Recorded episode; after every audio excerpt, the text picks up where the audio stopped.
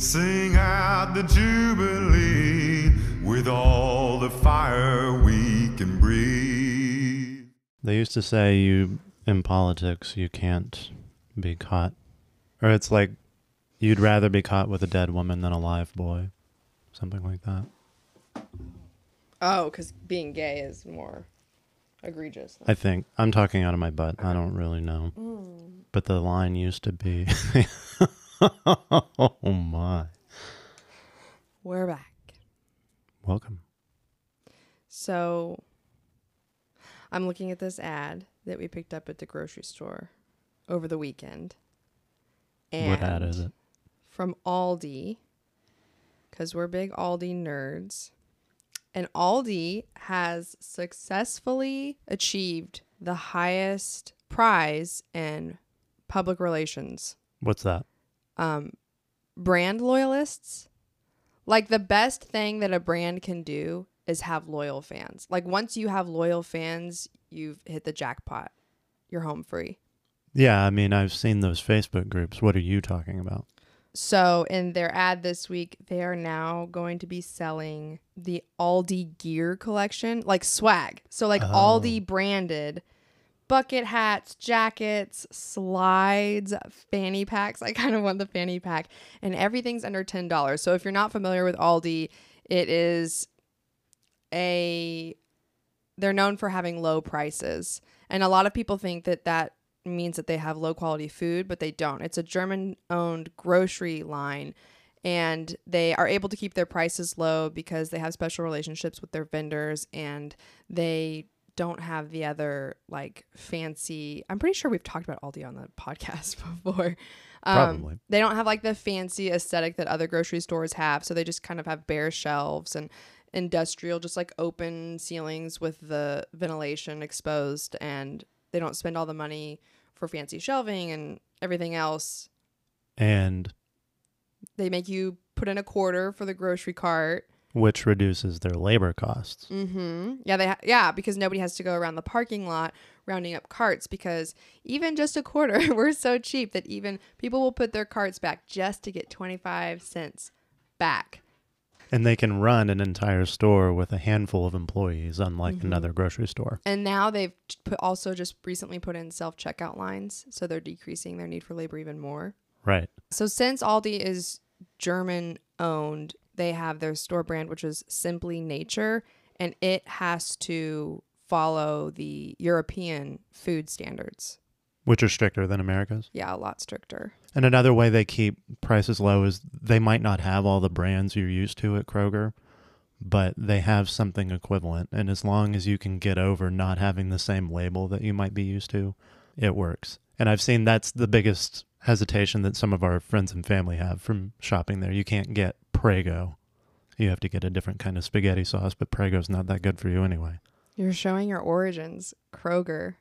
Oh, we Kroger- shopped we shopped at Walmart. I don't want anyone to think I'm fancy, but we had Kroger and Walmart. Because Kroger is the standard for just Texas or the South or I know it's regional, but like Kroger owns Dillons, which is the local Which grocery is- store here. but also we have Hy-Vee and Price Chopper here. And those are competitors. So I would have said Price Chopper. That would have been my like standard run of the mill grocery store. And I had never heard of that until we moved to Kansas. And then In Virginia, we had Giant. Giant. hmm But we, And- al- we also had Trader Joe's closest closer to us in Virginia. Oh, and th- that's excellent. It, if it wasn't almost an hour away here, we'd go there all the time. Mm-hmm. Whenever I post about food or easy dinners or grocery lists on Instagram, I get a ton of responses because people like us who are trying to be as self-sustaining as possible and save as much money as possible and maybe make it such that one parent can stay home with the kids. You know you have to scrape up every single penny from under the couch cushions. And groceries is behind rent probably our biggest line item on our budget Easily. yeah. Yeah. So this is an area where if you put in extra effort, you can really increase your margin.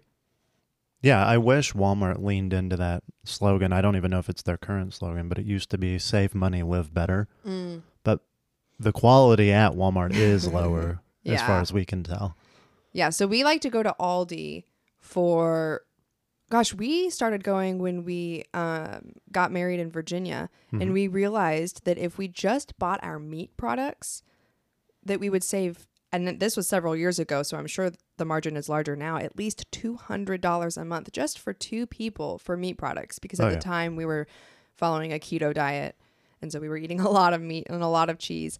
And at Aldi, you can find 100% grass-fed beef it's for five ninety nine a pound, I believe, and it goes on sale for cheaper. Sometimes they sell family packs for lower than that. Mm-hmm. That price is comparable to when Costco sells grass fed beef. Guys, I do this like I'm mostly a stay at home mom, so I am all about this is like my thing right now, trying to figure out how to save a penny on food. So She's pr- good at gathering. yeah. Yeah, I'm into hunting and gathering right now. so the grass fed beef is definitely one thing. Like I would just go to Aldi just for that. They have organic cheeses, which taste really good, and they have a lot of varieties. They've got smoked Gouda, they've got white cheddar, sharp cheddar. I mean, the whole gambit. I'm trying to think what else they have. They have organic pasta, which is really good, very cheap. They sell the what you were talking about, the pasta sauce earlier. Yeah, Rao's, which is generally recognized as a very clean, healthy alternative to It's- most pasta yeah. sauces. Instead of being its base being tomato puree, it's steamed whole tomatoes, so you're getting the entire tomato, which has got more vitamins and more fiber and all of that. Mm. Also, it tastes really good. We used to get eggs there, but We used to get eggs there, but now we get them from our second favorite place, which is Natural Grocers. And I don't think we had one next to us in Virginia. I think they're kind of sparse. it could be. I know they're in Texas and Kansas. I at think we have one here in Lawrence in substitute of a Trader Joe's. Because Mm. I've always thought Lawrence is a hippie town. Why don't they have a Trader Joe's? But I think we have a natural grocer instead. And we have the Merc. The Merc and Sprouts, across Sprouts? town. Oh, on the west side. Mhm. Yeah. So we get eggs from Natural Grocer, and if you're a member, which literally is just like your phone number, it's not like we pay some monthly or annual fee. We get the pasture raised eggs there for five ninety nine. Yeah, and when eggs were crazy a month or so ago, the regular eggs at Walmart were more expensive than the mm-hmm. pasture raised ones we got at Natural Grocer. I know, and I kept telling people that, and they just like didn't change their behavior. They're like, "Oh, that's cool," and then they whatever. But they recently went up another dollar because the supply chain stuff. But we have a hookup, and the toddler's teacher has chickens, and Mm-hmm. uh, they offered two dozen today. So Did you did you get them? I'll get them when I pick them up. Nice. I know we've kind of talked about this before. Jace has a milk allergy. He's got an anaphylactic reaction to anything with casein in it. So we have to get a lot of alternative things, like alternative cheeses and milks for him. And he says that I don't have to, but I do because I do not like to prepare a meal that someone can't eat because then I feel like we end up preparing two meals. I'm glad she said that because I have said from the outset I'm happy to make my own stuff, and it makes less sense to me to buy the expensive vegan alternatives that might have a markup just because they're vegan when all I'm trying to do is avoid milk. Yeah, you are unlike the suburban moms. Like, do you have a gluten free menu at restaurants? And you're very much like, this is you. Um, I just, I, I have a milk allergy. It's fine. I just, I'll die if I have cheese, but don't worry about it. It's, it's fine if there's, it's, it's okay. Just whatever. I mean, I'm not that passive. Don't kill me. But if you could make an omelet with olive oil instead of butter, I would appreciate it. Yeah, but you're so non confrontational that you're like, if it's just a burger patty, it's fine. And I'm like, if you could just ask the chefs, I know it's extra work, but if you could ask the cooks, maybe if they have a rye bread or something without dairy, that'd be awesome. That's true.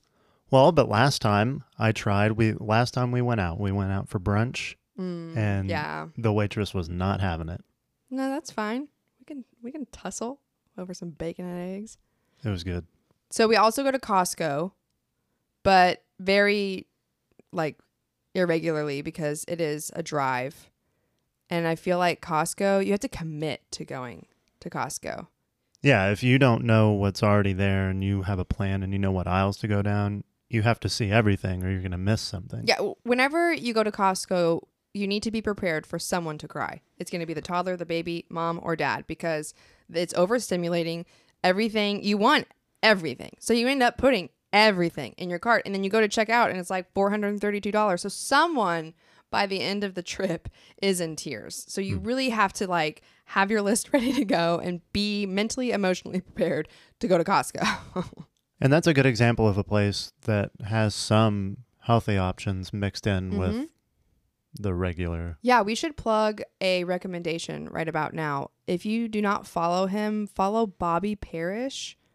His handle is FlavCity on Instagram. Isn't that his last name, Parrish? I was going to say, you've been following him closer than I I'm have. I knew his name was Bobby. Hold on. Yeah, he often has Costco recommendations where he goes through and reads the labels and shows you healthy and cheap finds Yeah, from week to week. Bobby Parrish, like over a million followers. My internet's slow.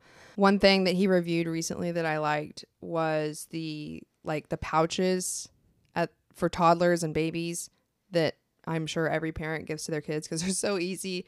It's got like the screw tops and it's mashed pureed fruit or sometimes meat and yogurt and oatmeal. And he went through and recommended the best brand. And turns out we were not buying the best one available because it had slightly more sugar content than he preferred, which is like, eh, okay. He's a stickler for added sugar. Mm-hmm. But if he says something that sounds kind of quacky, you can always check what FlavCity says against what Layne Norton says. And he's that bodybuilder guy that goes through all of the white papers and all of the Mhm. TikTok trends to debunk pseudoscience and give solid nutrition advice. So I was like searching online before we started recording today to see if price comparisons between Whole Foods, Sprouts, and Natural Grocer. And Whole Foods is like 99% of the time more expensive than anyone. Whole paycheck. Which is weird. I mean, they had that reputation, but you would think after Amazon bought them, they would want to outcompete all of the healthy grocery Mhm. alternatives. I wonder why that hasn't happened. I know some of the speculation at the time was that it was an example of trying to make a monopoly, and the argument against monopolies is that the big business would then not have the competitive pressure to lower prices. But Mm. When you have Sprouts and natural grocers within driving distance, I don't understand why Whole Foods would keep that premium unless they do have an extra high quality product, and I don't think that's the case. I I wonder if there's something to do with like generational preferences and priorities. Like I know older generations, older Gen X and baby boomers who might be health conscious still prioritize convenience over anything versus people our age and younger who might be health conscious, I think are willing to put in more work to achieve healthy living. I think they're willing to go to the farmer's market or the store that's 30 minutes extra away for better quality food. So, whereas Whole Foods might be more convenient because I think it's there are more of them. Mm. I think that possibly their business model was built on added convenience more than anything, which requires the higher prices, or maybe they were just counting on people being willing to pay those. And we're out here trying to save a down payment for our first house. so we're Yeah, not we- shopping at a whole paycheck. We missed that 2021 2% interest Yeah. rate window. So then between, I'm only g- going this granular because I've had a bunch of people ask me, Sprouts and Natural Grocer. Sprouts is sometimes better in price than Natural Grocer, but Sprouts will still carry GMO and like lower quality when you're in terms of cleanliness than Natural Grocer will because Natural Grocer has a very very strict criteria for anything that they even put in their store, but Sprouts will put low quality stuff in there. And so I think mm-hmm. that's why in terms of prices they might be technically lower in the comparison. Oh, because it's not apples to apples. Right. And you and I talked about this. We were in a Sprouts and we were looking I'm trying to dehydrate some apples. And it like I just assumed since you're in a fancy green grocery store that everything would be organic, but it's not. hmm And their organic section in Sprouts is tiny. Yeah, we were looking for grapes, I think it was. Grapes and apples. They didn't have any. And yeah, because well, they were all bought out, but it's because their organic section was little. It's like I thought this was supposed to be, you know, insert hair flip emoji here. Yeah. In the back of my mind, I still have John Stossel making fun of the idea of organic and that it's mostly greenwashing or a labeling thing. Mm. But I've seen enough of what you wash off of some of this stuff Mhm. to wonder. Yeah, we I do a lot of if I can't find something organic, which maybe we should also say we only buy organic produce that is in the dirty dozen list every year. which in, is a list of things that have the most pesticides Yeah. on them. hmm Somebody goes through the industry and aggregates which ones you should prioritize first. And it usually includes definitely table grapes, all grapes every single year. Mustard greens is another big one. I think bugs really like mustard greens, so farmers use a lot of pesticides on those. Apples is definitely another one every year that's on that list. You should buy organic. Leafy greens like spinach, butter lettuce, Nectarines, bell peppers, cherries, peaches, Bell peppers are so hard to find organic too. Uh, Yeah. That's like the first thing I want to go grow. Oh, and garlic Oh, because a lot of the garlic that's sold in regular grocery stores comes from China and it's like fed by sewer water or something crazy. oh man. Yeah. Or it's allowed to. It's allowed to be, but I mean, I don't. We don't even know And if what the truth is. yeah. Yeah, I mean, so I get that big tub from Costco that comes from California. We've sat down and really combed over the food budget and we're like, how can we save more money on food? And then we came to the realization that we would just have to eat pasta. Because we hear people call into these finance shows and like, we only spend $80 a week to feed four people. And I'm like, they are eating butter and noodles uh, from sun up to sundown and cereal, like cereal and noodles. Cereal for breakfast, dry. Mhm, Yeah. So And the pasta. eggs and the meat is really what's going to cost you, but it's all goes back to that phrase you either pay the farmer now or pay the doctor later. Welcome to Free State Podcast. This is episode 14. We kick the tires on the 2024 presidential candidates, including those who haven't officially announced yet. So don't worry. It's not just about Donald Trump and Marianne Williamson. See which ones we would vote for, which ones we'd have to hold our nose to vote for, and which ones are absolute deal breakers. If you want to get in touch with us or send us your own commentary on any of these candidates, you can send us a note at freestatepod at gmail.com. We check our messages there daily and we like to engage with listeners. I think so far the podcast has actually done better than we anticipated, and we've got a good solid base now, according to our, our analytics. So if you are one of those people, please go ahead and um, participate in the conversation with us. Send us an email. You can send us a message too on the Anchor platform. If you go to anchor.fm slash free state, there's a way to send a voice message there. We've done that before if you've listened, and we can play it on air and respond in real time. Enjoy. If people are asking you about food recommendations, they ask me about elections. Mm-hmm. Yeah. And it, I know my job is political, but it's not that kind of politics. So I hate this question. But I think you and I are in a good spot to kind of take a survey of the field and give people a sense of how we're thinking about all these people that seem to be running for president. I'm laughing because I'm reviewing our notes. There are some funny notes. Um, yeah. So I've seen a lot about this guy, uh, the Indian guy. What's his name? Vivek Ramaswamy? Ramaswamy. I already know his nickname, Ramaswampy. Oh, is he swampy though? Or does it matter? That's my like. That's what my intuition is telling me. I was looking at his Wikipedia, and he just feels like a tryhard to me.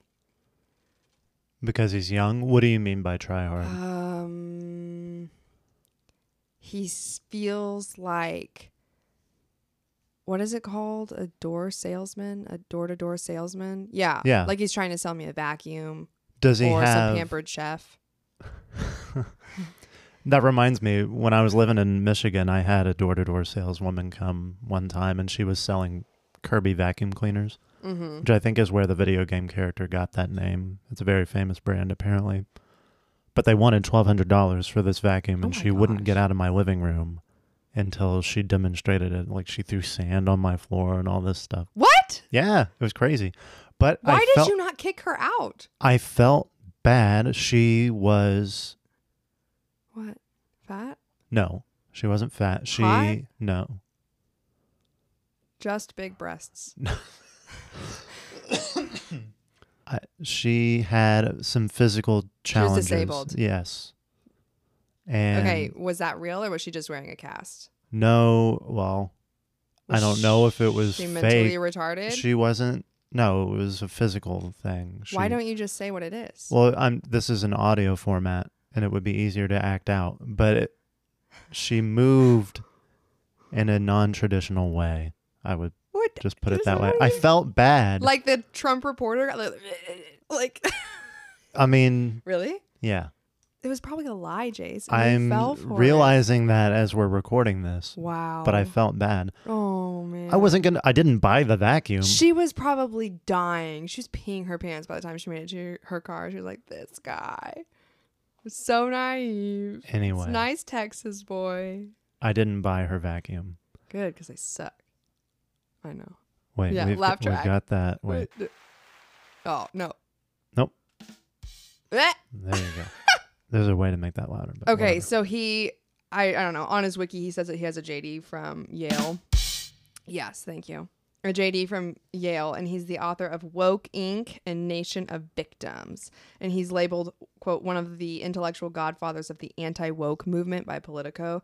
So I really just think that he is being propped up by the RNC as just like there's some faction left in the RNC that still wants this happy candidate who's gonna just parade around and promote uh, free markets and anti-leftism, just some form of anti whatever the Dem- whoever the Democrats put up, instead of someone that people can actually rally behind because of their own merits. I don't want to call you wrong, Oh, okay. but I knew about him before he was running for president. He's Oh, a I don't know if he's a Silicon Valley guy, but he had a bunch of Yeah. money. He's a hedge mm, fund guy. yes.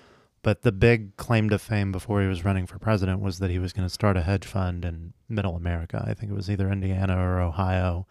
And he was going to invest in industries and companies there to try and revitalize the homeland instead of just New York financiers or tech bros. hmm It's like very JD Vancy to me.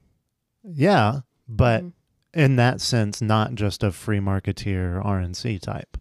He was trying to do something with his wealth to improve yeah, things. I agree with those principles. I think that's a and so good thing to do. instead of a door-to-door salesman, he reminds me of Andrew Yang from last time around. Oh, He's- really? He seems like he's running on a short list of issues that he's trying to get whoever the eventual nominee is to pick up. Because he's the son of Indian immigrants, and he's got that working for him. Um, I don't know. It feels way less authentic than Andrew Yang. There's that scene at the end of Toy Story 3, I think, and Barbie, tour guide Barbie, she goes, Can I unscrew my smile now? And she talks about how her face is so sore. He feels like, to me, he just needs to unscrew his smile. I don't. I His don't- big pitch is that when you elect people to go to Washington, they're not the ones who make policy. And so he wants to put the people back in control of the government. So it's a very I like anti administrative everyone state thing. that. Everyone says it, but he's making his platform the anti woke, pro America. Yes, I'm the son of immigrants, so I know the American story. I'm here by choice and I love this How is he country. I'm going to restore those ideals. You like him. His message is nice. I, Ah. I don't hate him. I'm I I think this is another vacuum salesman. Like I just How is he I'll ask you, how is he different than Nikki Haley? my impression He's in his prime. right yeah. my impression of Nikki Haley, right or wrong, is that she would be more likely to invade countries. You get you think that he wouldn't? I would say that's not his focus, but her whole experience in the Trump administration was at the UN, and that seems to be one way she can Yeah. differentiate herself from Trump. Mm. And she'll need to do that to win. right? Yeah. It just doesn't come off like he has a backbone enough to care or would care enough to like staff his own administration in some sort of like uh, dedicated, principled way, like someone like Trump or DeSantis would. But maybe my read is wrong. Yeah, I mean, you're better. You're a better judge of character like that. Just looking at something, we've mentioned this before. Whenever you're kind of baited of me to put it in a very shorthand way. there, you go. short but that could arms. be. He's got short arms.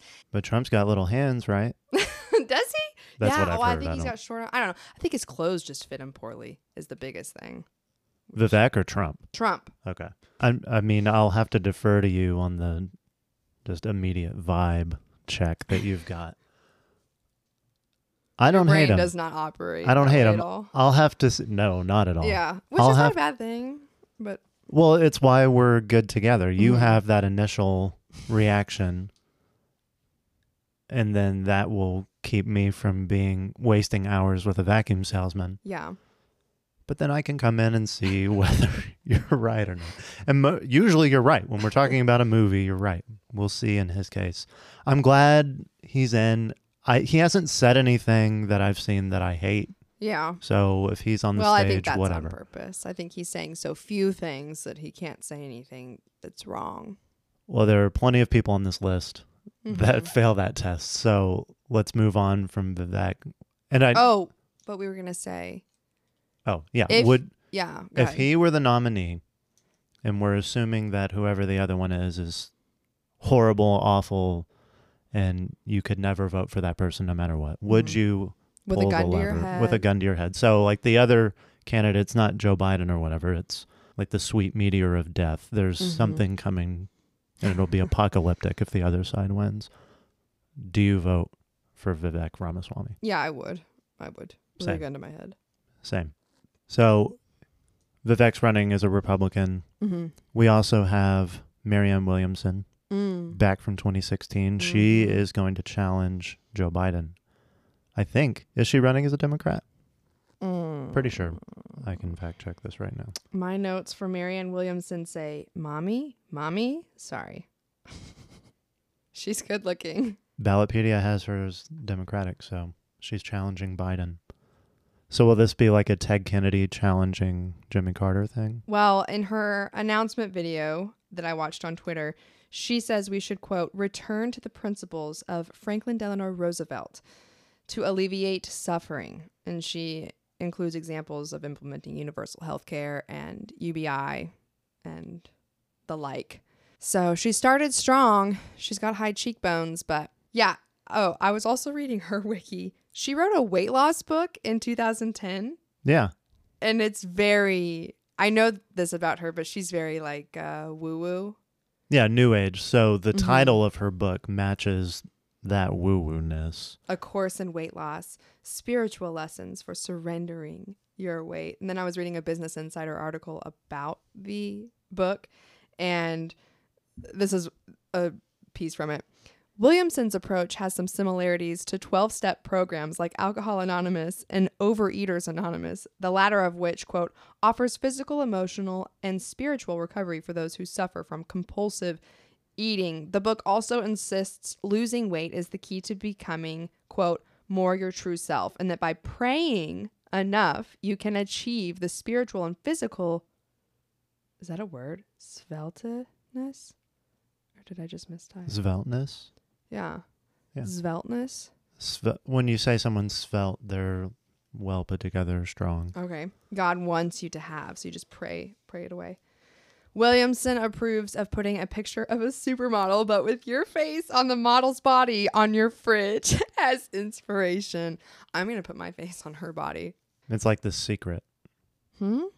That book, The Secret. So in the woo woo circles, the Oprah Book Club. Oh. Okay. So this course in weight loss is off a play on a course in miracles, which was a new age spirituality book. But the secret was this idea that if you manifest whatever you have a vision board, then the Oh, universe yeah. will work to Mm. grant you the things you put on there. So if you put your head on Marianne Williamson's body, maybe you too will challenge Joe Biden when you're 35 or whatever. But can you imagine how that would go? Like, especially on a general stage, just all of the fat activists Oh, fair. all up on her. I, I mean, it I makes don't. me like her. well, yeah, I don't think she's going anywhere to have to even worry about that. But yeah, she would have to deal with. I think Biden nominated someone to some USDA board about obesity who thinks that it's all genetic. cool to be obese. Yeah. Oh, right. No, I did see that. Yeah. So it doesn't matter what you eat. Um. So is she also kind of like Greenpeace? Is she? She's more like Green Party. So I think Yeah, that's- she might be simpatico on the anti-war thing. Who was that? Jill Stein. yeah. Mm-hmm. I think she'd be more like that than Biden, certainly. Yeah, for sure. So there's some overlap there. But when I was talking about Vivek Ramaswamy not saying anything disqualifying, the first thing you said from her about reviving. FDR, I'm like, okay, I'm out. So she's an- she's fat phobic and she wants to put Japanese people in internment camps. I would vote for her. I mean, I would with a We- gun to my head if that's what we're using. oh, she's a yes for me, Oh gosh, mostly because I want to be friends with her. there was another podcast I was listening to that said COVID was a good barometer for the health of your local church. how they mm. reacted to the restrictions. Did they immediately stop in person gatherings and whatnot? This might be my COVID moment. I think I'd still say no because I'd be judged eternally for voting for someone who's explicitly against that idea. What idea? The idea of America in general, but She doesn't like America. her idea of America is different from mine. If I had to Uh-huh. guess based on the few things I've read from her. Okay. And that applies to everyone on this list. But in the things that matter most, her gut reaction on a policy level is going to be the opposite of mine. Still, even if she's better than other Democratic alternatives. You say she'd be the opposite on on how you feel about any particular issue, but I don't know that that's true across the board. Not across the board, but on a lot of the hot button issues of the day, like Yeah. marriage and Mm. abortion and guns Mm. and education and the stuff that's going to be in my face every day. yeah. We've always been at war. I wonder how she feels about woke stuff, trans stuff. I'd imagine she's in lockstep, but I'm not sure. See, I like a girl that you can be not sure about. That's what I'm trying to say. I'm not actually trying to be. That wasn't. I'm not tr- trying to be Sure. cute or whatever. Like I respect someone who doesn't come off like they're just going to be a puppet for whatever party. She doesn't come off to me like That's she'd fair. be a puppet. That's fair. Not that she has the um uh I don't know. Not that she has any like political mass of any sort behind her, not, you know, with terms in terms of experience or um, connections or anything like that. Like when we when Hillary Clinton was running for office, she had the corporate structure Yeah, of had a- politics a standing machine, yeah. behind her. Yeah, you know. But and Mary Marianne Williamson is not like that, and so realistically, she doesn't have a shot. But I I just think that she has a spine. Yeah, I don't know. Trump didn't have that in 2016. Yeah, and, she's Trump's already got big balls, and so it doesn't matter for someone like that. Well, are you are you wondering if Marianne Williamson has big balls, or what do no, I'm mean? not wondering. I think she does. Yeah, so she could have a shot if the Democrats allow her to debate Joe Biden or whoever runs. yeah, and- I would yeah. watch that. Oh, for sure. her. Oh, I'd watch it. hmm Next on the list, well, we should skip Joe Biden and Donald Trump. People pretty Yeah. much already know what Yeah. they think about those two. So on Nikki Haley, Nikki Haley. you put not as hot as Mary. that was my She's note. not in her prime. That's not what I meant. But I think she's cute. is it bad that that's the first thing we're saying though, What? How someone looks? instead of evaluating their No, it matters. No, it does. That was one of the big. So Ron DeSantis is the runner-up, front runner. What is that in the GOP side? Trump's winning all the polls, but DeSantis is number two. People talk about him being too short. Oh, really? Yeah, I think people. This is coming from a girl. I think people oversell the height thing. We love a short king as long as they carry themselves like someone who's eight inches taller. And he does. Yeah. And he has broad shoulders. You know, that kind of what he lacks in height, he sort of makes up for in width. Not in a bad way. So I guess this is just a problem with me getting most of my news from podcasts. Uh huh. I don't know what a lot of these people look like or move like or how they seem on camera. I hear sound bites, so I know what they sound like sometimes. Yeah, he's kind of stocky, Okay. but not in a fat way, like a oh maybe he's chucked hay in his life before kind of way. Yeah, I mean, he was in the military. You have to do some kind Yeah. of physical fitness Push there. ups. Yeah. yeah. Also, his wife. Is she pretty? Uh, you've not seen her. No. Are you being no, look I, her up? I Look don't. her up. And she's had four kids, I think. Four, three or four. She brings a lot to the team. Oh. yeah, that helps. Yeah. That's what I'm saying. Yeah, cool. They look great. Yeah. Mm-hmm. Cute. Is Uh, Nikki Haley married? See, these are the questions. See, would have gone unfortunately, you prep. can run for president as a single, even divorced man, but you cannot run for president as a divorced woman. People would not look upon that well. Not saying I do. I think that's wrong. Yeah, she's been married since 1996 Okay, cool. to Michael. Michael. I think she has some kids our age, like the fratty political Republican kids that I used to run with. I think there's like six degrees of separation between me and her daughter. Oh, that's cool. I'm Mhm. trying to find how old her kids are right now. She's got two. But she very much feels like the teacher's pet girl in class, and I could never really Yeah. like that girl. It was just annoying. I when we come down to whether we would vote for this person or not, Mm-hmm. I think it depends on what she says about my main holdup with her foreign policy. Like if she wants to distinguish Mhm. herself from Ron DeSantis and says, "No, we will be in Ukraine Yeah. as long as it We're going to send our firstborn sons to Ukraine. yeah, that's a hard no. She's a no for me overall. Very easy no. I think she's close enough to generic Republican that again, like M- Marianne Williamson might be knee jerk against the things that I generally support. Mm-hmm. Nikki is going to be pressured to support the things I like. Mm-hmm. And so, in that sense, I'd be fine with it. But it depends on the war thing because that's a deal breaker. So, what would it take to break the deal? What would she have to say? Ukraine now, Ukraine tomorrow, Ukraine forever, tomorrow, Moscow. Well, I hate to break it. It's going to be a no then. We're going to Taiwan. I'm going to put as many boots.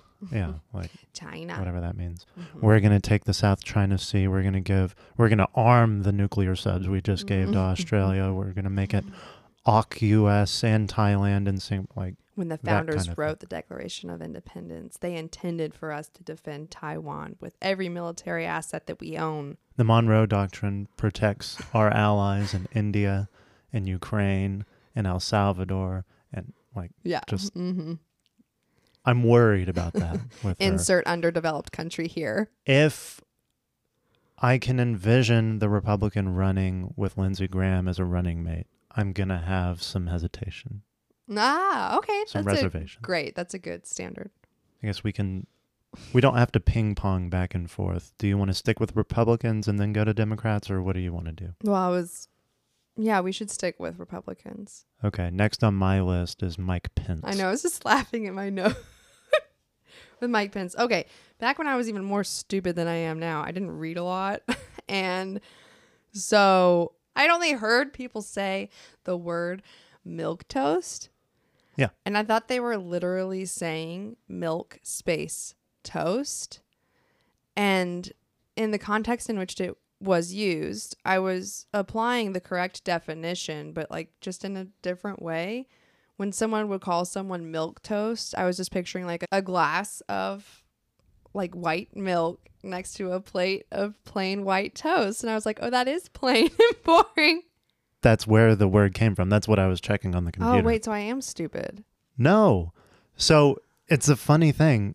People our age or younger journalists have been r- recently writing it as M I L K space T O A Oh, okay. So this isn't an isolated problem. No, Good. because it's Good, one of those good. words you only hear. It's like apropos. Yeah, we, we've talked about this before. Yeah. Yeah.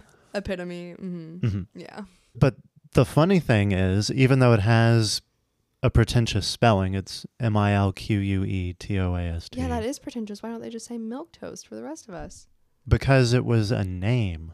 It came out of this comic strip from like the 1920s, and it was named after this character, but his name came from cuisine, which apparently Oh. Americans used to eat toasted bread and warm milk.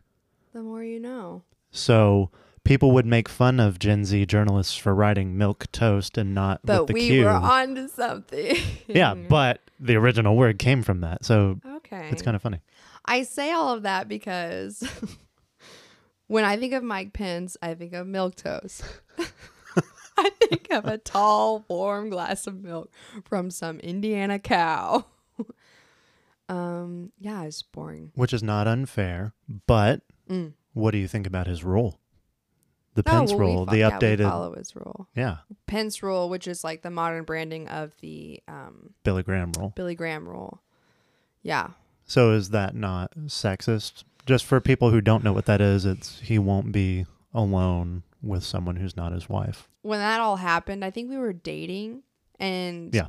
you were uh, more based than I was at the time or grew up you were uh, more polished than I was. I was having to cover it too. Like every new story I was publishing on Yeah. Real Clear Investigations. It was a I- mess. but even instinctively like before I was a Christian and and married with that perspective, I thought that it was crazy that it was controversial to not to have that rule. Like the rule made sense to me even before I went through, you know, becoming an adult. Oh, even like before you when watched. I was young and dumb, I thought that the Mike Pence rule was a good thing, eh, particularly the drinking angle. I was thinking of my boss at the time, and I was like, no, I don't want to put myself in the position where I'm out alone with him at night drinking. That's weird. Oh yeah. Yeah, common sense works together with the biblical Mhm. command. It's not like it's just this arbitrary dictate. I was working on a campaign, and I'll, I'm not going to say who it was for, but I was working on a campaign, and we were talking about the logistics of him getting from one place to the next. And you were working communications, so Yeah. it makes sense that you would need to talk with him. Right. I was communication staff. And so and I was the young the young kid. Yeah. And I said, "Oh, I can volunteer to drive him from here to here." And everybody around the table like looked at me like I had yelled some four-letter word, yeah, or farted or and I didn't know what I had done and then thankfully someone pulled me aside afterward and said, um, husband and wife, they follow this rule where they're not alone with a person of the opposite sex. And I was like, "Oh, okay." That's fine. But then I was super embarrassed that I had Yeah. even volunteered. But I look back with so much respect for both of them. And especially in the political world, people are crazy. Like girls are crazy. It's, you know, guys are horny and girls are crazy. So just don't, I don't know. I mean, we're going to talk about this. a very simple precautionary rule. I Yeah. like it. well, what do you say to those people that are worried that it's going to hold women back in their careers? Well, it is important to talk about like, do I not have meetings alone with my boss in his office? That's impossible. That's what they're saying. And so do you go full based and say, well, that's why you should be home? Uh I don't know. I think it's good to have mm, it's good to have like ideals or like defaults. Like this is what we should aim for and that way at least we know if we're moving away from it that we don't want to be moving in that direction. yeah, this is our rule of thumb. This is why we Mhm. do things this way. It's like Chesterton's fence. You can get rid of this prohibition, but you have to tell me why it's there Mhm. and why getting rid of it would improve things because we still have to deal with whatever problem it was put there Mhm. to stop.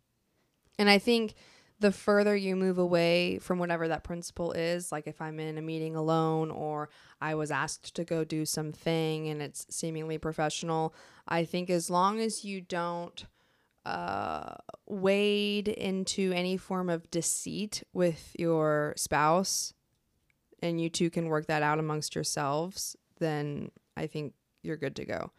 Like Yeah. if I were to go to some event and we were in a car together alone or whatever, I'd obviously tell you what I was doing, not because I'm I'm just admitting I'm here alone, but because I was like moving location or something. Yeah. Or I don't think you have some routine outing with your boss where like the two of you go uh, golfing together every Saturday morning and you lie about it to your spouse. Like obviously at that point. No, I remember you've driven bosses to the airport before, Mm-hmm. that kind of thing. Yeah, you knew I was doing that because I wasn't happy about it. Yeah, it was a last minute I thing. think it's 11 p.m. at night. Anyway, So back to Mike Pence. Uh, there's nothing in his background that's disqualifying. I'd have to, I guess, check foreign policy. At least when he was in the Trump administration, it's not like he was undermining the "we're not going to do any more war" thing. I think he's just Nikki Haley as a man. That could be. And so I'd have the same reservation I did with him, except that I happen to know that he's connected with people that are smart. Uh huh. Not that she's not. I mean, like people that I like and trust. Yeah. And a lot of those people prefer Ron DeSantis to him, but I know Mhm. some of the people he has around him are decent, and so I trust that. I just happen to know that. Well, I think his number one priority, well, he's just, he's the evangelical guy. Yeah. Right. So religious freedom, I think, would be like his Yeah. shtick. I feel like there's always one of those that runs on the ticket. Yeah, last time, or maybe it was even the time before, was it uh, Rick Santorum? You know what? He's a bad example because in some ways Rick Santorum was the proto Trump because he was the guy who was more willing to buck free market orthodoxy and say, no, we Mm. need to help the Pennsylvania blue collar people, Yeah, steel you can't trust any conservative that comes out of Pennsylvania. That's probably a good rule of thumb. Yeah. Um, but I'm thinking more Mike Huckabee Oh. was the Mhm. evangelical guy. I'm picturing him playing the bass. Vote for me. I'm yeah, I'm a preacher. Yeah. Mm-hmm. You can trust me. But look, last time we did that, it was Jimmy God Carter, right? Republican. yeah, that kind of Yeah. vibe. Mhm. But now that I'm saying that, Jimmy Carter was great on deregulation, right? Yeah, I don't want to insult his intelligence either. Mike Pence is not stupid. No, not Right. at all. And he's been working very hard to get to the position he's in. So it's Yeah. One of those tragic things where kind of like Hillary, she worked her whole life and was told she's going to be president one day, and then Donald Trump took it away. In the same way, I think Trump might have taken that from Mike Pence. Being so close to him, there's no way he can be president now without having to fight his boss, and he's just not up for that. So, next, we have Chris Christie. So, I think I said this before, but back in 2012, everybody said that was his moment. That's when he was at the height of his popularity. He was saying it like it was. Everybody was saying that. yeah. I mean, everybody who wasn't a Ron Paul fan, yeah, they were all on the Christie like, train. The New Jersey guy. Yeah. Okay. Plain talking, he'd stand up to the unions. And not I only that, high school. his platform was entitlement reform. Mm. And he had plans. I don't know if He had plans. he had plans.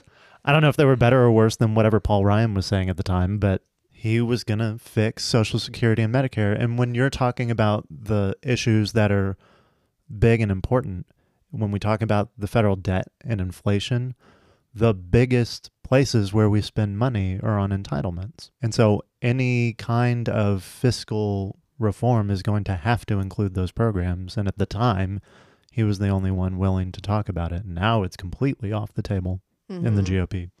Yeah. What is it? It's Social Security, Medicaid, and then Medicare in terms of I think which one's those two are flipped because the states pay for Medicaid somewhat. Mm. But yeah, Social Security and Medicare are huge, and Mhm. Medicaid along with them. Don't tell the boomers. And that's most of the budget. Well, yeah, and then the boomers yell at you, well, I paid for it. I paid into that. Well, we yeah, for your grandparents, and now I'm Yeah. supporting you, and there's a lot fewer of us than there are of you. Exactly. Ponzi scheme. So I don't know if that's what he's running on now. But yeah. uh, to finish the thought, everybody was saying he should have been the nominee in 2012. Mitt Romney got it. And he's run ever since, and no one really cares. And so people are saying if DeSantis sits this one out, since he hasn't announced if he's running yet, he's going to end up like Chris Christie. He's super Oh. popular now, but I, this, is, his window. moment. Yeah. Gotcha. Even if he finishes out being a great governor in Florida, uh, I would see him maybe like Jeb Bush. He didn't Please pick. yeah, please clap. He didn't pick as many fights with the media as Ron DeSantis. Obviously, it was a different time, but from all accounts, Jeb was a competent Florida governor Mhm. and went nowhere. And I don't know if that's because his last name was Bush. He was running against Trump, but Uh, I don't think it's fair to compare even just personality types. no, they're completely different. DeSantis. I'm just Yeah. saying you can be a competent governor Right. and still not win. Mhm. Scott Walker, Mhm. there's more. Uh, Mhm. Rick Perry. Yeah. Popular governors don't necessarily win. And since he's got all the attention now, I think it's either do or die for DeSantis now. Well, how is Chris Christie any different than Nikki Haley or Mike Pence? Oh, he's way worse on foreign policy. He's Okay. like with Graham or worse with the we need to invade Mexico and China and Iran and everything. Lindsey Graham, not Lindsey Billy Graham. Graham. No, not Billy Graham. Because Chris Christie's not married, is he? I think he is. Oh. But Billy Graham was Arminian too, so we can't do Mm. everything he liked. Mm. He still has those commercials on Fox News, and it's like, Oh, that's his son. if you would take a oh, if you would take a moment to pray with me, Yeah. and accept Jesus Christ as your Lord and Savior, you It's can important. call. Ah, I know. mean, your nice dad watches that all the time. Of all the commercials on Fox News, I really do like that one. when you're ordering your My Pillow. Hi, I'm William Devane. So would you vote for Christie? Oh, um, no, Yeah, it's a hard no from me. no. Even if I even if he does run on entitlement reform, like as a Andrew Yang kind of thing, like, hey, the whole world's gonna collapse if we don't Mhm. do this.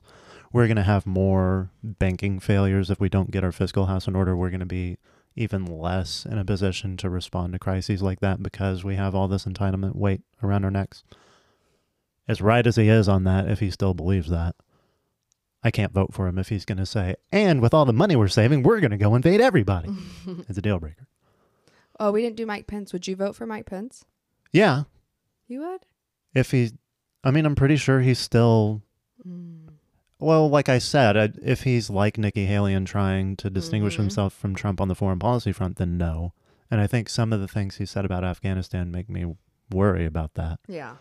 But to the extent he's willing not to do Iraq War 2.0, like we're talking about, it's the 20th anniversary or whatever, they're trying to repeal the authorization for use of military force right now for Iraq.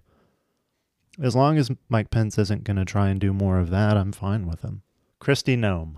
We have another governor. Hotter than Marianne, you wrote. Or did That's I? what I wrote. Yeah, you wrote that. I wrote that. Do you think that's true? Well, after I put that um, Nikki Haley and Chris Christie were not as hot as Marianne, I thought I had to keep going. Keep go- as the measurement. She's next on the list. So the first thing I said about each of these next candidates is whether Marianne was hotter. Okay, so Marianne is just a hot, smart girl, but Kristi Noem is a crazy hot girl. So she's got like the Marjorie Taylor Greene. Yes. CrossFit. Well, she does All right. CrossFit, and only crazy girls do CrossFit. Okay. Like this is a rule. Uh, Lara Trump does CrossFit. Okay. You can see it in the eyes. I don't know You just. who that is. It's one of. She's married to I one mean, of uh, Trump's sons. Oh, Okay. Yeah. Um. All beautiful, but like it's too much. It's too. it- I mean, it means she's strong, right? That's a vital. yeah, but CrossFit's like a cult. Yeah. I used to, I wasn't ever part of a box, but I did some CrossFit workouts in grad school. Okay, so CrossFit is like riding bicycles as exercise. Like the the Oh, crazy okay. came first and then they're just attracted to these sorts of activities. I couldn't tell you why. Okay, so this is your surface level impression of her, but the only thing I know about her politically was that she got into a fight with the Park Service about having fireworks, Fireworks. at Mount Rushmore. I mean, that's pretty cool. Yeah, I- that's pretty yeah, patriotic. She's mhm. fighting to burn things and blow things up. That's yeah, pretty cool. some redneck politics. Uh, but then she had a fight with the state legislature about uh, trans, Trans sport bill, and I don't remember the details of that. But from what I could tell, she was on the wrong side of it. So Yeah. I don't know Mm-hmm. what she's I doing, or, vaguely remember that. and I don't know that she's actually even running. I made this list based on who had filed with the FEC, and we're already past that. We've talked about all those people. But these are the people who answered Tucker Carlson when he was surveying potential presidential candidates about Ukraine. And she answered his survey, so she's at least thinking about running. Okay, what'd she say? I don't know. I, ju- Oh. I just know she answered it. Oh, and that was the hint that she was running. Yeah. Okay. Kristi Noem to me feels a bit like Nancy Mace, the freshman conservative out right? of South Carolina or North. Pretty sure South. Didn't she run for McMulvaney's seat? South. Oh, okay. So South Carolina. Um, she was flagged as one of these people who's going to be super conservative, but then she got to office, and on the social stuff, she's been really squishy. Yeah, she I think it's because of her age. she's 45. Yeah, young enough. Okay. Um, these younger women, I think, have been influenced by the postmodern, post-sexual revolution cultural pulls, and so I think Nancy, or I'm sorry, Kristi Noem is like Nancy Mace in this way, and might be soft on those things. Oh, I And see. I do agree that I believe this. This is the most important election of our lifetimes, but I think this is obviously a critical election in terms of, um, you know, trans stuff in schools and how we define what a woman is and all of that. Like, how can you Google how old uh, Kristi Noem is? Yeah. Well, I know the thing about Nancy Mace, not that she's running for president, but one of my jobs is reading the congressional record every day. Mm-hmm. And I remember one of the first, not one of the first things, but a big thing that Nancy Mace was pushing was in the wake of the Dobbs ruling overturning Roe. She wanted to pass a congressional resolution making sure that women could get abortion out of state if it was illegal at home. And so that's a deal breaker for me. Yeah, there was another young Republican woman running for state house. I can't remember where. And she made a lot of headlines because she wanted safe, legal, and rare abortion until about 15 weeks. And so I think that's the risk with these younger women is that they fall prey to that movement. And it's their, oh, well, I'm kind of moderate way in. Okay, so Yeah. how old is she? Kristi Noem is 51. 51 yeah i think young enough to to to potentially be of that same school of thought Three kids, married since 92. That's all good. yeah good for her I remember, I guess we shouldn't talk about Nancy Mace anymore. why She was on Bill Maher and she joked that she was for gay marriage because everyone should be allowed to be as unhappy as she was. Oh, I think she's been divorced once or twice. That's funny Yeah. Next. Oh, so would you vote for Kristi Noem? Or is she too crazy? I, I just i don't know enough about her Yeah, we need But- to see the debate. like a vibe check yes Yeah. I'll put her with Nikki Haley and Mike Pence. We'll see. um yeah yeah light yes Next is Greg Abbott, not hotter than Marianne, governor of Texas. not horrible looking No, not horrible looking, but this is my Yeah. standard. Marianne is hotter. Uh, it seems like, and this is just how it is, he might have been more popular if Ron DeSantis didn't exist. yeah But now it seems like Texas and Florida are in a competition to see who can be more based. hmm And most of what Greg Abbott does seems like a reaction to DeSantis more so than coming from his own drive to do Yeah. big things. He seems similar to me as DeSantis in terms of I think they're both nerds first. I think they're both very like policy first kind of guys. I would not say that they are populists first. I think DeSantis more so than Abbott, though, for sure. yeah, but that like they really care about the weeds. Oh, 100%. I don't know if that's like a governor thing or if it's just unique to these two or maybe I know they're both lawyers. Maybe it's why both of them are popular because it actually makes them good at their jobs. Yeah, they have to understand why they support the policies they do. But I think he's unlike DeSantis in that he's not a trailblazer. No, I think he's following, and I don't think he's as charismatic, Yeah, and that matters. Uh, that lumped in there too. But he's a yes for me. Very easy yes. Yeah, I wouldn't. I'd have to see again what he thinks about foreign policy, but I don't see anything disqualifying so far if he ends up running. There's just nothing about him that's enthusiastic. Yeah. I mean, he was. I don't.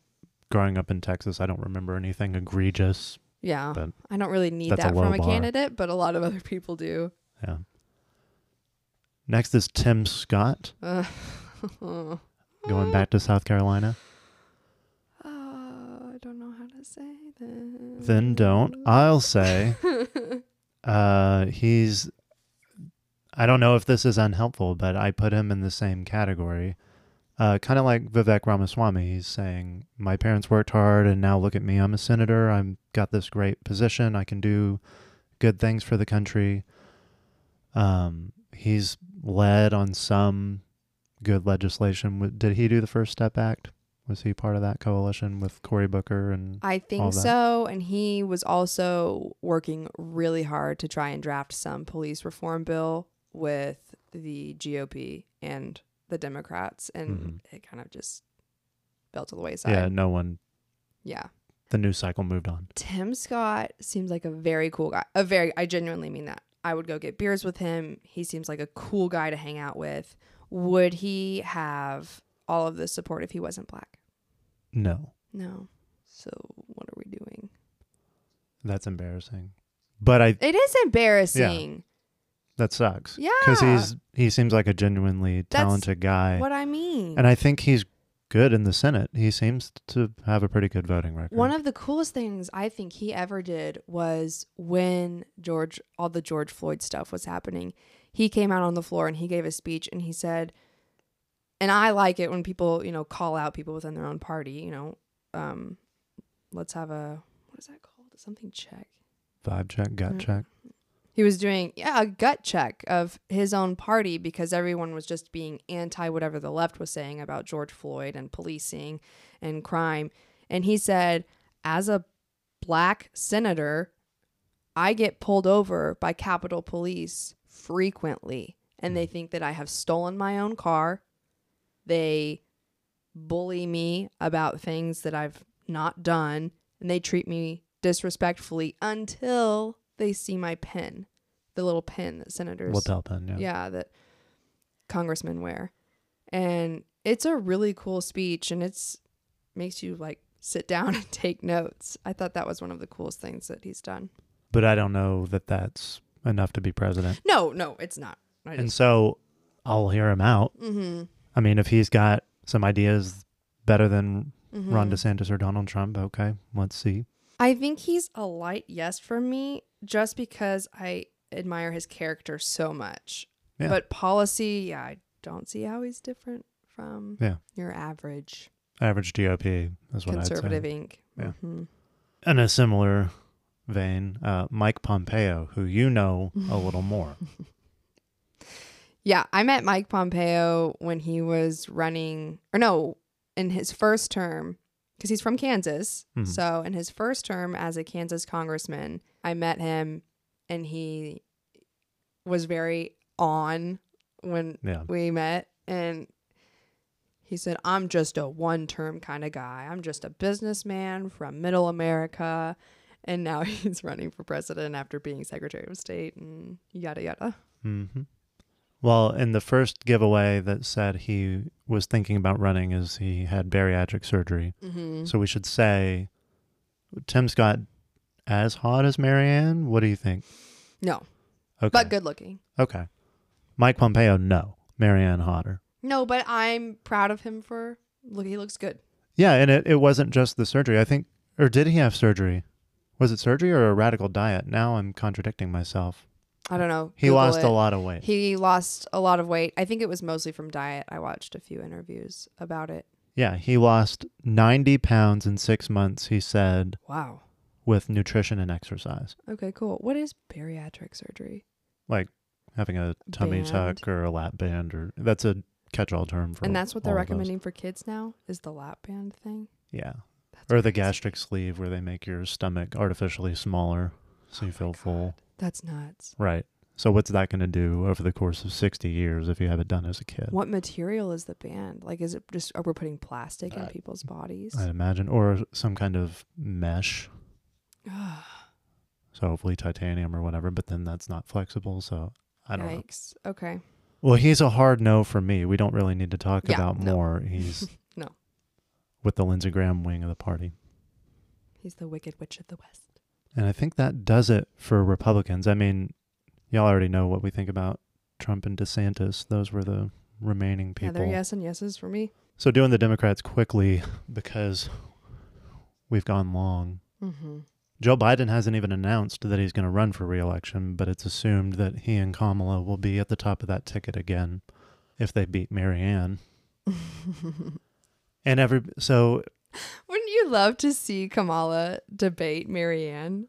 yes, that would be wonderful. Ukraine is a country, and it's a very big country by Russia. And then Marianne, it's like, you need to pray on that, sister. The vibes are all wrong. so we know that that's going to be a disaster. I didn't I voted for Trump over Biden last time and nothing has happened in the interim to make me rethink that choice. So if I have to do it again, I would. As much as I don't want that, and I think I can be clear about that. I'd rather not have to pick between those two, but it wouldn't be hard for me to do that again. That being said, there are other options on this list. Andrew Yang ran as a Democrat last time, but he started his own party since then. He's now the head of the Forward Party. And he was on Bill Maher last weekend. And it was hilarious because Bill Maher said, Ooh, fresh ideas, not Democrat or Republican.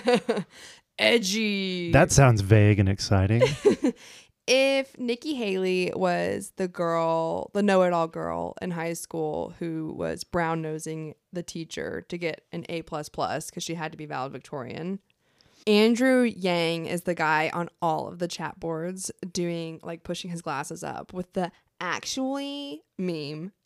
And I dislike both of them for the same reason. Yeah. And the biggest takeaway I had from the Bill Maher appearance was his big thing last time he ran was a universal basic income. And mm-hmm. Bill Maher asked him several times about that and whether he still supported it. And he wouldn't say yes or no. Right. And if that's all people know you for and you don't still support it, and there's been even more AI developments with ChatGPT and whatever, that's a huge red flag. Why are you not talking about that? Anyway, he's saying now Maybe that you should give some background on why he was the UBI guy. Oh, he was talking about how automation, specifically with self driving cars, was going to put a, a bunch of truck drivers out of work. And that's the biggest source of blue collar labor we have right now. There's a ton of people employed in the trucking industry, and that would be a huge economic disruption. And he was worried about what we would do with these people once automation came in. And that's a similar talking point parroted by JD Vance and the Oh, yeah. the middle America kind Yeah. of anti-capitalist conservatives, if you'll call them that. The the generally. Trumpy America 1st guys, the national conservatives, I think is what they call themselves. Mhm. Yeah, that he was right in line with all of that, but now he's not. Even when AI is threatening more jobs, maybe it's because self-driving cars didn't pan out. Like we're still far Mhm. away from that, but it's coming for a lot of other jobs that are just going to be Mhm. disruptive. Maybe even more so because they'll be in cities, and if you have a bunch more unemployed people in cities, that's going to be and that's where he's quick. from. So when he lost, after he lost in 2020, he ran for New York City mayor, lost. Mhm. And I was trying to figure out the whole like blue hat emoji thing. So Andrew Yang had a hat, like the MAGA hat, but it was a math hat and it Oh, stood no. for Make America Think Harder. Oh no! So so then just cringe. Well, yeah. So then the blue hat was like a way to signal on social media that you were part of the Yang Gang. And then I think I couldn't verify this um, through Google at least. Probably should have used DuckDuckGo. I think people are using it ironically now to like make fun of Andrew Yang on Twitter. Sure. um, and it's also used by Gen Z at least according to the internet, I don't know how true this is, that it's used for like cap, like to call someone out for a lie. You know how you say like no cap? Like, Yeah. I'm telling you the truth. This is what's up. So, anyway, that's my Blue hat means lie. boomerism for the day. yeah. Okay. Um, The one thing I liked that he said on Bill Maher. He said the reason he's not focused on things you might have heard before is because he thinks the only way to solve America's problems is to break up the two party system, which of course he'd say that is leading That's just a new such party. an old stick. It is, but he pointed to Alaska. They got rid of partisan primaries, and Sarah Palin lost to that Democrat Mhm. in the House. Mhm. And Lisa Murkowski was the only one who voted in favor of Trump's impeachment that is still a Republican in the Senate. And so he's saying those electoral reforms in Alaska and Maine are a way forward for the country, and that's what he's running on. He's doing electoral reform instead Like of ranked economic. choice. Yeah. So instead of having a closed primary where you'd have all the Republicans pick the most Republican Republican and all the Democrats pick the most liberal Democrat and then fight, the ranked choice voting would have everybody vote for everybody in order of preference, and that theoretically will yield more moderate candidates. And I get why that would have an appeal to people who don't like partisan bickering and who think that technocracy is the way forward. Oh, I was gonna say I liked ranked choice. Does that make me a squish? Yeah. And that's okay. You should say that in the mic. We should have this conversation. I like ranked choice voting. and that's Just fine. based on instinct, but maybe I'm wrong. I So, it's one of those things I would like to like, and I agree with all of Mm, the of criticisms. I agree with all the criticisms of the current primary process and how it tends to reward, you could say, irresponsible behavior, the kind of clown show aspect of our politics. If you can get the most likes on Twitter or the most virality, you'll have a better chance of winning versus having the best policies. I'm not convinced that ranked choice voting fixes that. You have to appeal to a broader base, but the way you do that is often by watering down your message. So we're generally conservatives just because when I use that word, people know what that means. But if you analyze it etymo- etymologically, you and I don't like a lot of what's going on. And so we're not trying to conserve it, we're trying to change it. And if you have a moderate person, they by definition are not going to do what I think needs to be done. I think the reason that my gut instinct is to support ranked choice voting is because I see a lot of overlap. If we were to make a Venn diagram among young libertarian or small government minded people like you and me and progressive types, the things that we agree on drug reform, um, anti war sentiment, having skepticism towards big pharma or big industry. There's a lot that's a that Venn diagram, there's a lot of purple Yeah. between the blue and the red. Now Sure. the things that are outside that overlap are in stark opposition.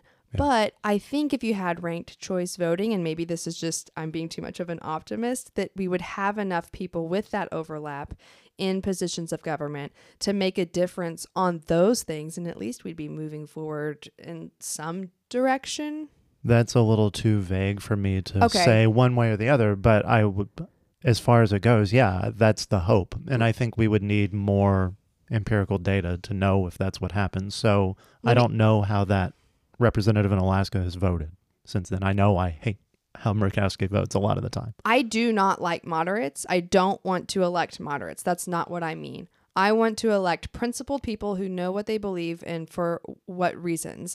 And I think there are principled people on very opposite ends of the spectrum, or I think the political compass is more accurate. They're very on opposite sides of that. But the people that we are aligned with are generally anti authoritarian. Yeah, fair. And so I'm thinking of in Congress, Alexandria Ocasio Cortez, AOC, and Massie, for example, Thomas Massie, would agree on issues like congressmen should be mandated to have 72 hours at least to read bills, that they should be mandated to read the text of the bill before they vote on it. They're anti big pharma, like I said, they're anti big ag. Didn't they vo- both vote against funding Israel's Iron Dome? Yes, they did do that. But that was for opposite reasons, which goes back to me being worried about moderates. I think most of the people that would make it through ranked choice voting would be on autopilot and let all of that go through. But AOC and Massie would vote against that. Her because she really, really likes Palestinians and is part of that Yeah. liberationist ideology. Massie because he doesn't want any kind of foreign aid when we have a bunch of problems here. They're both coherent reasons, but they're not the same. We have a bunch more Democrats to get through.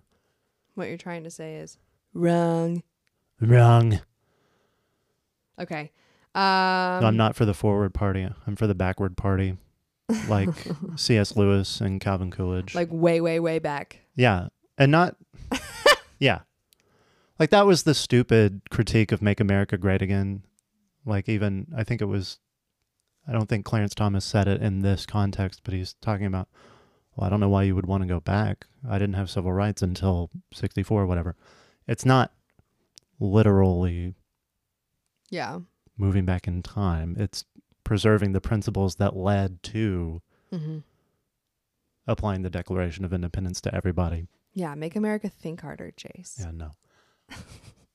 Moving on. I think we should just run through the last Run through the few Democrats. as like yes or no's. Okay. So is Andrew Yang? Is a no. No. Yeah. Gavin Newsom, governor of California. No. Hotter than Marianne, though? Mm, no. He's like like sinister Ken doll. looking, but like with bad intentions. Oh. Like Ken doll who wants to drug you at the bar. Gotcha. Yeah. Yeah, no, not hot. Mm-mm. No, he's trying to be DeSantis, but on the On woke left. side. Yeah.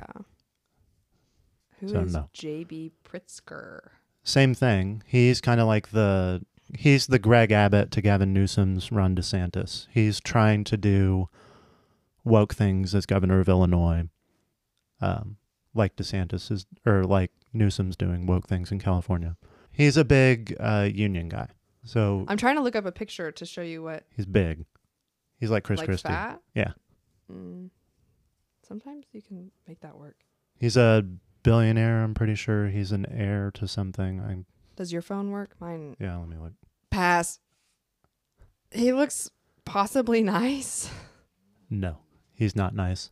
So there was a headline I remember from a few months ago when Ron DeSantis was fighting with the college board about the African American Studies class curriculum Okay. for the AP class. Uh huh. JB Pritzker was mad and said, "No, college board, you need to keep it woke or make it woker." When oh DeSantis boy. was saying, "Take out the critical race theory."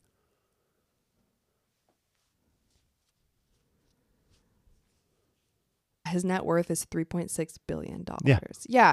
He's just a rich kid who like is down with the corruption in Illinois. Anyone from Illinois is corrupt in my mind. The Chapo Um, guys were hoping that he could have enough swagger to go toe to toe with Trump. He looks like he might, though. Actually, now that you say that, like Yeah. he, I feel like he's uh, what would you call it? a straight talker kind of vibe. Um, he also looks like he knows how to grill, like grill a really good, um, or like smoke some meats. Yeah. Uh okay, I agree with that analysis. I've been convinced not to like him, but that he could compete with Trump. He's going to be a no from me. Uh yeah, no. But uh, what about Gretchen Whitmer, governor of Michigan? No, no, no, no, no, no, no, no, no, no, no, no. She was on TV recently saying she might have gotten a few things wrong during COVID, such as making it to where you couldn't buy seeds in the Yeah.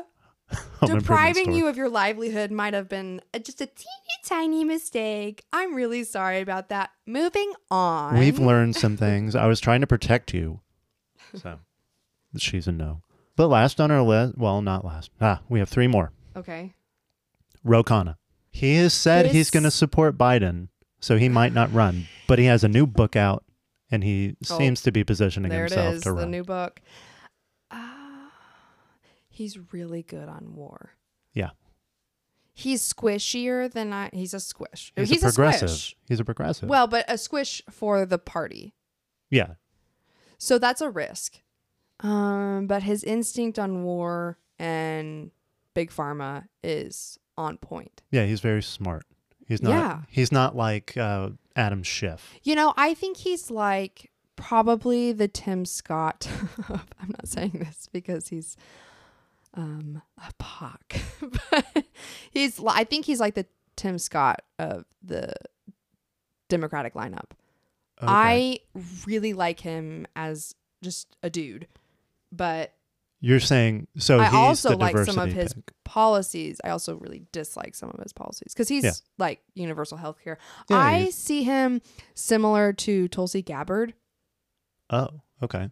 Um, I think they're good on the same things, but then bat on the same things. Yeah, I'd put him in the same camp as Marianne. Except I think he's probably just pro woke as default. Yeah, right. Mhm. So I think he, I would put him with Marianne, and I think he's a bit more He- intellectual than Marianne. he's more intellectual. But I'm saying just if I had to pick their policies, they're probably close. And he represents Silicon Valley, so I'd have to imagine that he'd have some good financial backing. I'm sure he does.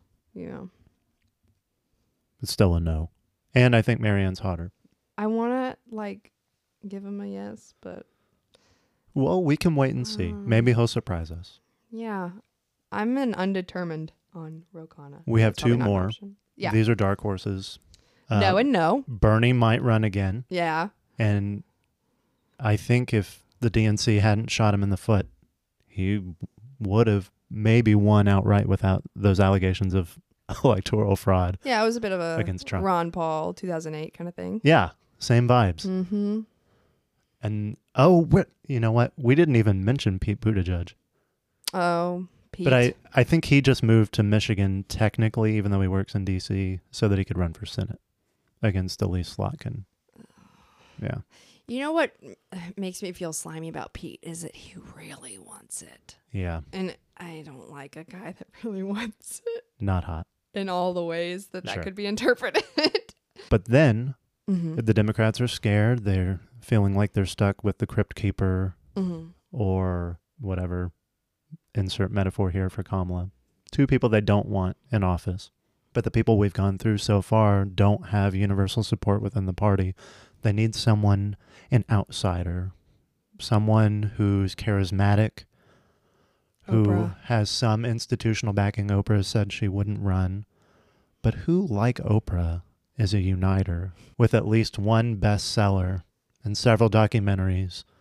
Do you think the mic is picking that up? It definitely is. I heard it in my headphones. Odin is upset as I'm building up. No, he's like, yeah. this he's candidate. He's ready to adding to the flair. uh, Michelle Obama Mm. might come back, and Michael Obama. as much as oh my gosh, God. no, I'm not gonna. Do you remember watching that YouTube video that was like an hour and a half long? And it's like trying to convince you that Michelle was really a man. It was like, look how long her ring finger Yeah, is. stupid. Only men's ring fingers are longer than their middle fingers, and they had like all these snapshots of Michelle. She's really a man.